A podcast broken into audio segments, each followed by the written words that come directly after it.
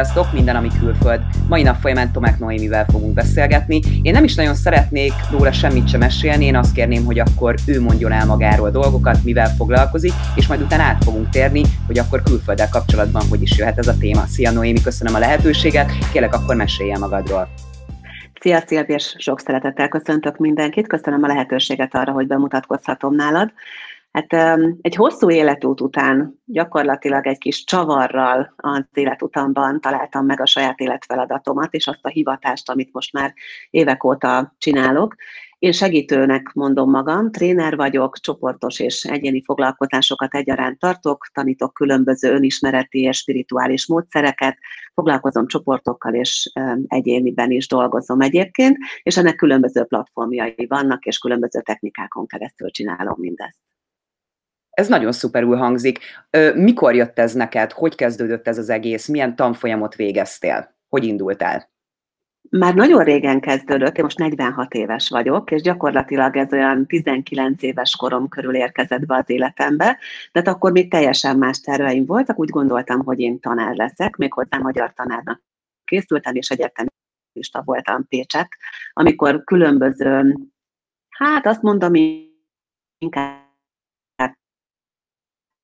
tudati vagy spiritet báramolni néhány olyan érdekes téma, amiről aztán most már teljes természetességgel hallunk és olvasunk, akkor ezek még újdonságnak számítottak, akár legyen szó fengsúról, különböző önismereti témákról, vagy Magyarországon akkor jelent meg egy kicsit intenzívebben a buddhizmus, és én ezekkel kezdtem el foglalkozni, nagyon érdekelt, elvégeztem különböző önismereti tanfolyamokat, reikit, amivel egyébként azóta sem foglalkozom, de valahogy mégis egy olyan alapenergiát adott nekem, ami nyitottá tett ezekre a módszerekre, és aztán jó sokáig nem foglalkoztam mindezzel, mert tanultam, és dolgoztam, és a saját karrieremet építettem egy teljesen civil munkában, és aztán újra erről került, nagyjából olyan, hát ha ha pontos akarok lenni, talán 39 éves koromban, tehát 7 évvel ezelőtt nagyon intenzíven, és akkor már éreztem azt, hogy ez egy kicsit több annál, mint hogy én saját magamat szeretném jobban megismerni. Én lehet, hogy ezzel egy kicsit közelebb szeretnék kerülni, és lehet, hogy ezzel foglalkozni is szeretnék, és így is lett.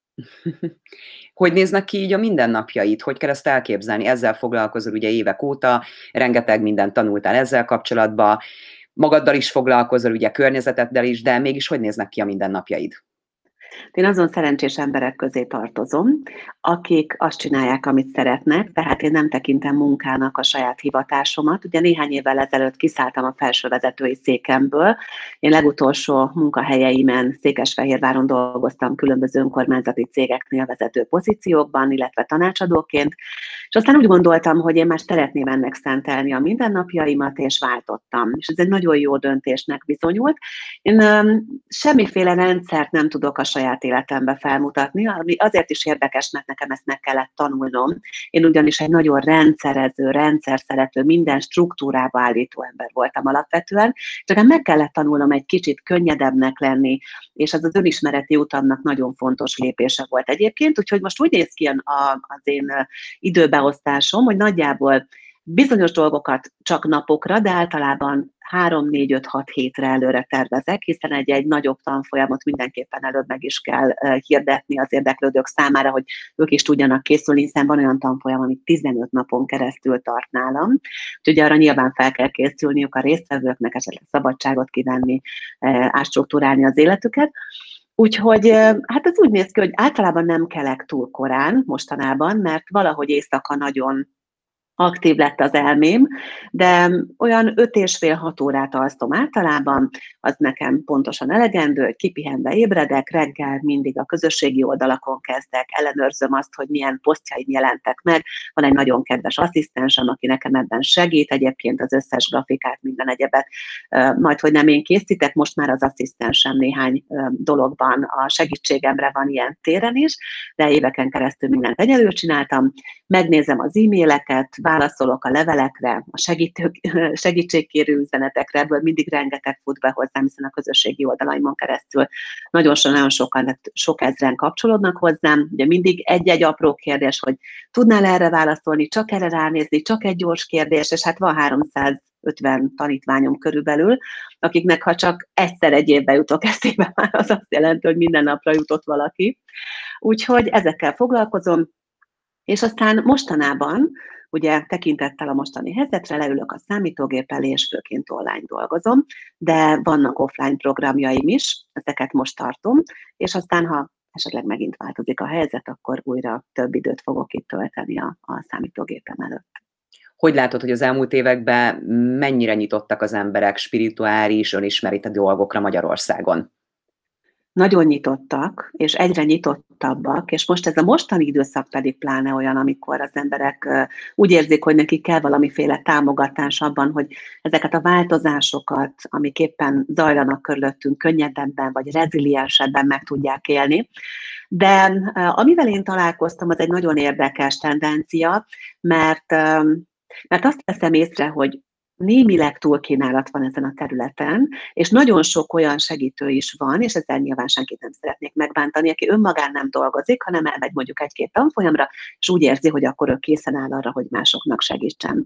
Én kifejezetten a, az önmunkára teszem a hangsúlyt a saját életemben is, tehát úgy gondolom, hogy folyamatosan magamon dolgozni, saját magamat megismerni, önmagam szellemi szintjét magasabb rezgésszintekre emelni, az érzelmi oldalamat fejleszteni nagyon-nagyon fontos, úgyhogy folyamatosan tanulok. Én gyakorlatilag amennyire tanár vagyok, annyira vagyok tanuló is e, egész életem át. Szerintem ez mindig így fog maradni, mert nagyon élvezem ezt a folyamatot.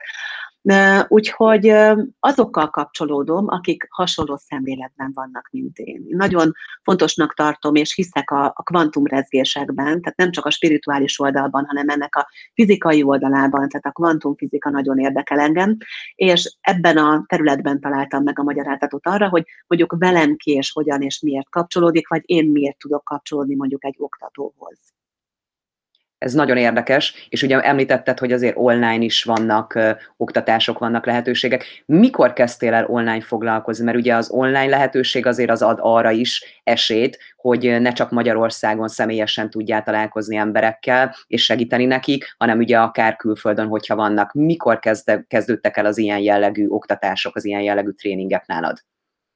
Hát ha jól emlékszem, akkor már több mint három éve kezdtem az online egyéni konzultációkat, ugye a Theta Healing technikával, amit egyebek mellett én oktatok, most már azt hiszem, hogy hatodik éve, de három éve foglalkozom azzal, hogy a klienseimmel akkor is tudok együtt dolgozni, amikor ők esetleg nincsenek az én fizikai közelségemben, ezt először azokkal kezdtem el, akik Magyarországról kezdtek el járni hozzám, mondjuk Gyöngyösről vagy Szegedről, különböző területeiről az országnak, ami egy kicsit megterhelő volt számukra, de tényleg hálás vagyok azért, hogy éveken keresztül voltak olyanok, akik ezeket az utazásokat bevállalták a közös munkánk érdekében.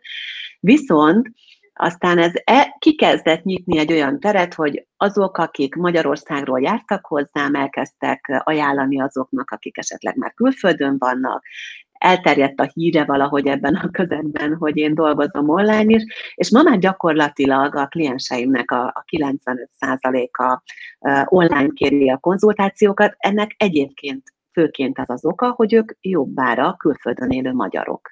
Tehát most nagyon-nagyon sok olyannal dolgozom, aki külföldön él, és a, a karantén első fázisa, tehát ez a 2020 tavaszi időszak egyébként ebben a tekintetben nagyon-nagyon sok új lehetőséget hozott nekem.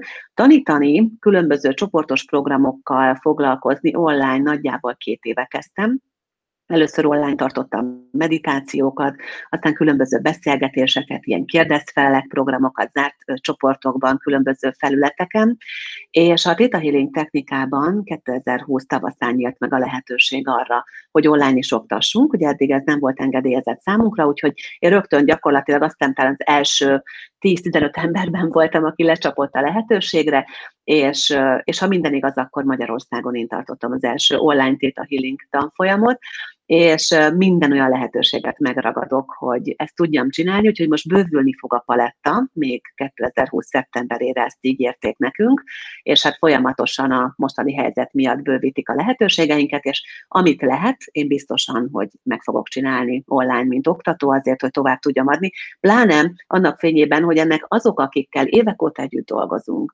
különböző egyéni terápiákban, vagy egyéni folyamatokban, ők igénylik azt, hogy tudjanak nálam esetleg saját maguk is elsajátítani olyan módszereket, amikkel önmagukon dolgozzanak, hiszen én mindig erre biztatom őket, és ők ugye külföldön vannak. most nem csak, hogy utazni nem lehet ebben a mostani időszakban, hanem nekik ez sokkal kényelmesebb. És egyébként nekem is, én nagyon-nagyon szeretem az online oktatási formát.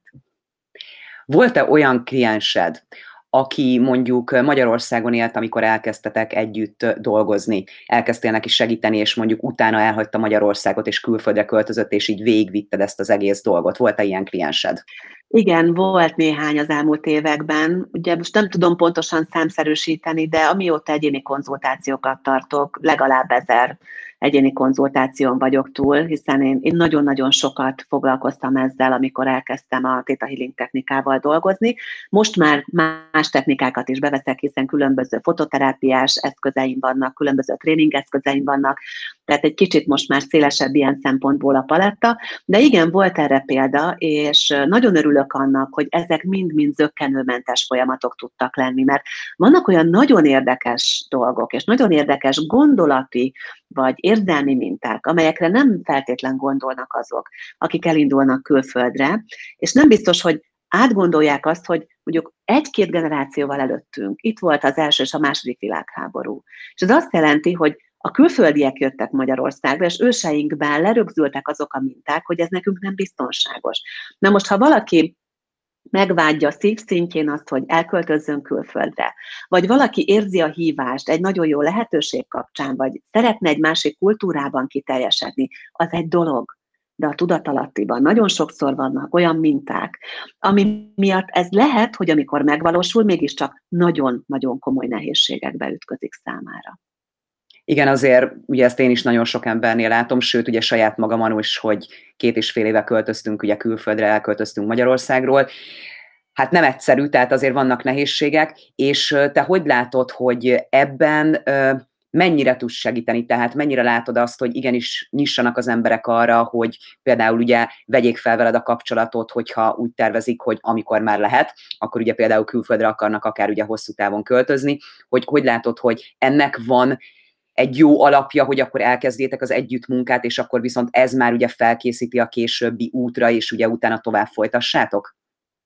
Én feltétlenül egyetértek ezzel a verzióval. Nem azért, mert nincs elég munkám, mert van, hanem azért, mert ez tényleg egy nagyon hasznos dolog. Ugye egyrészt, ahogy mondtuk az imént, én már tapasztaltam ezt nem egy, nem két alkalommal, illetve olyanokkal is dolgoztam, akik már évek óta külföldön vannak, és nem tudtak érvényesülni. Valahogy mindig azt érezték, hogy ők, ők csak a magyarok, ők csak a külföldiek, ők csak a bevándorlók, és most nem politikailag, hanem érzelmileg voltak ezzel nagyon komoly konfliktusban, és fel kellett dolgozniuk azokat a mintákat, amik e mögött voltak, például az, hogy a külföldieket megítélik, hogy, ha, hogy, hogy nehezen tanulok meg egy idegen nyelvet. Ezek mind-mind lehetnek olyan hitrendszerek, amik lerögzülnek a tudattalamban, és lehet, hogy ez nem az ő saját tapasztalatából fakad, hanem ahogy mondtam, egy-két-három generációval korábban korábbi tapasztalat, de nagyon erősen ott van a genetikai mintázatban. Voltak olyanok, és csak néhány példát azért hoznék fel, hogy érthető legyen a nézők, hallgatók számára, hogy mi minden lehet a háttérben. Voltak olyanok, akikben például bár személyesen a saját genetikai vonalukon nem voltak érintettek ebben, de bizonyos kollektív vélekedésekhez hozzákapcsolódtak, például különböző ilyen haláltávor élményekkel összefüggésben. Láttak ilyen filmeket, megnézték mondjuk a Schindler listáját, vagy egy-két ilyen filmet láttak erről az időszakról, és behúzták a kollektív tudattalamból azt, amikor a hangos bemondóban, idegen nyelven, ugye akkor éppen németül mentek ezek a propaganda szövegek, és mondjuk a haláltáborokban, amikor bemondtak dolgokat, vagy amikor a szirénák megszólaltak és ehhez idegen nyelvű szöveg társult. És volt például olyan kliensem, aki ezért nem tudott lenyelvizsgázni, mert minden alkalommal a magnónál elbukott. Egyszerűen, amikor meghallotta az idegen nyelvű szöveget, írni, olvasni, beszélni tudott az adott nyelven, Mégis amikor jött az idegen nyelvű szöveg, akkor lefagyott, és valami elképesztő belső feszültség volt rajta úrrá. Na most neki például a munkájához feltétlenül fontos volt, hogy fel tudjon mutatni a nyelvvizsgát az ő szakmájában elismert volt, várt már külföldön, ott volt készen a munka, és nem tudott beleállni a szerepébe ezért. És akkor ezzel kellett foglalkozni, és ezeket a mintákat felülírni. Szóval egyéni szinten nagyon sok érdekesség lehet, Illetve hát lehetséges, hogy valakinek vannak olyan hitrendszerei, hogy az anyaföldet vagy a szülőföldet elhagyni bűn. Tudom, hogy ez most akár bagatell is lehet, hogyha egy első blikre ránézzünk erre a dologra, de ezek a kollektívben, illetve a, a családi mintákban lerögzült olyan hitrendszerek lehetnek, amivel lehet, hogy itt valaki nem ért egyet. De a tudattalanjában ezek mozognak, hiszen nagyjából a viselkedésünknek és a reakcióinknak a 95-97%-a irányítódik a tudattalamból. Fogalmunk nincs róla, hogy mit miért úgy. Csak érzünk valami belső feszültséget, találkozunk különböző külső konfliktusokkal, és nem tudjuk az okát. És éppen ezért én azt gondolom, hogy ha valaki szeretne külföldre települni, vagy akár csak azt gondolja, hogy egy munkára, egy projektre, néhány évre elmenni külföldre, akkor érdemes egyéni szinten is megvizsgálni azokat a korlátozó tényezőket, ami őt akadályozhatja abban, hogy külföldön úgy érvényesüljön, ahogy egyébként arra különböző képességei és kompetenciájút predestinálják. Szóval, ha ezt megelőzi valaki, akkor sokkal könnyebb lesz. Én tapasztalatból azt látom, hogy sajnos nagyon sok esetben valaki eldönti azt, hogy külföldre szeretne menni, sok esetben a családja, aki nem támogatja ebbe. Te erről mit gondolsz?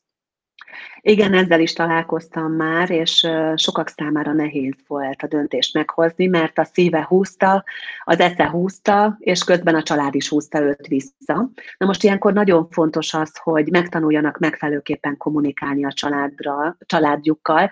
Ilyenkor például nem a, az említett különböző ilyen tudati módszereket használom ez esetben, hanem különböző tréning technikákat. Tehát például nagyon fontos azt gondolom megtanulni asszertíven kommunikálni. Ugye, ahogy említettem, én, én tréner tréner is vagyok, tehát csoportokkal is foglalkozom, illetve a tréning technikákat nagyon gyakran az egyéni folyamatokba is beviszem, és azt gondolom, hogy ennek nagyon nagy előnye van, hiszen a legtöbb ember nem tud asszertíven, nem tud erőszakmentesen kommunikálni. Sokan azt hiszik, amikor először megemlítem azt, hogy erőszakmentes kommunikáció, hogy ez arról szól, hogy nem káromkodunk, nem támadunk neki foggal körömmel a másiknak, de az erőszakmentes kommunikáció másról szól. Az arról szól, hogy hogyan tudom a saját érdekeimet úgy érvényesíteni, hogy közben másokért se sértsem meg, és ne okozzak különböző érzelmi sérüléseket, és ne a konfliktus terébe menjünk el, hanem a megoldás irányába tudjunk elmozdulni. A családdal való kommunikáció szempontjából rendkívül fontos ezt megtanulni, de az asszertív kommunikáció egyébként minden élethelyzetben a segítségünkre van, és olyan, amikor valaki részt vesz például egy asszertív kommunikációs tréningen, mint hogyha kisimulnak körülötte a világ. Elkezdenek az őt támadó, különböző agresszív emberek, a különböző konfliktusok valahogy úgy eltűnni az életéből. És azt veszi észre, hogy támogató kapcsolatai vannak, hogy ő maga is támogatóvá tud válni, és azok a kapcsolódásai, amelyek onnantól fogva működnek az életében, azok teljesen más síkon, más szinten, más szellemi és más érzelmi színvonalon tudnak meg, megnyilvánulni. Még egy kérdésem lenne. Több esetben látom azt ugye, hogy sokan úgy döntenek, hogy akkor akár üzleti célral egy-két évre, vagy akár hosszabb távon ugye szeretnének külföldön letelepedni, de viszont úgy, hogy akár miten kicsi gyerekkel, tizenéves gyerekekkel, kamaszokkal indulnak el. Mit gondolsz erről? Hogy hogy lehet például egy kamasz gyerekkel ezt megfelelően kommunikálni, hogy igenis lesz egy ilyen változás, hiszen már egy kamasz gyereknek ugye vannak olyan kötődései, de már ugye egy óvodásnak is lehetnek olyan kötődései, amik ugye fontosak számára, hogy ebben is tudsz segíteni, hogyha valaki családdal szeretne elindulni, és meghozza ezt a döntést?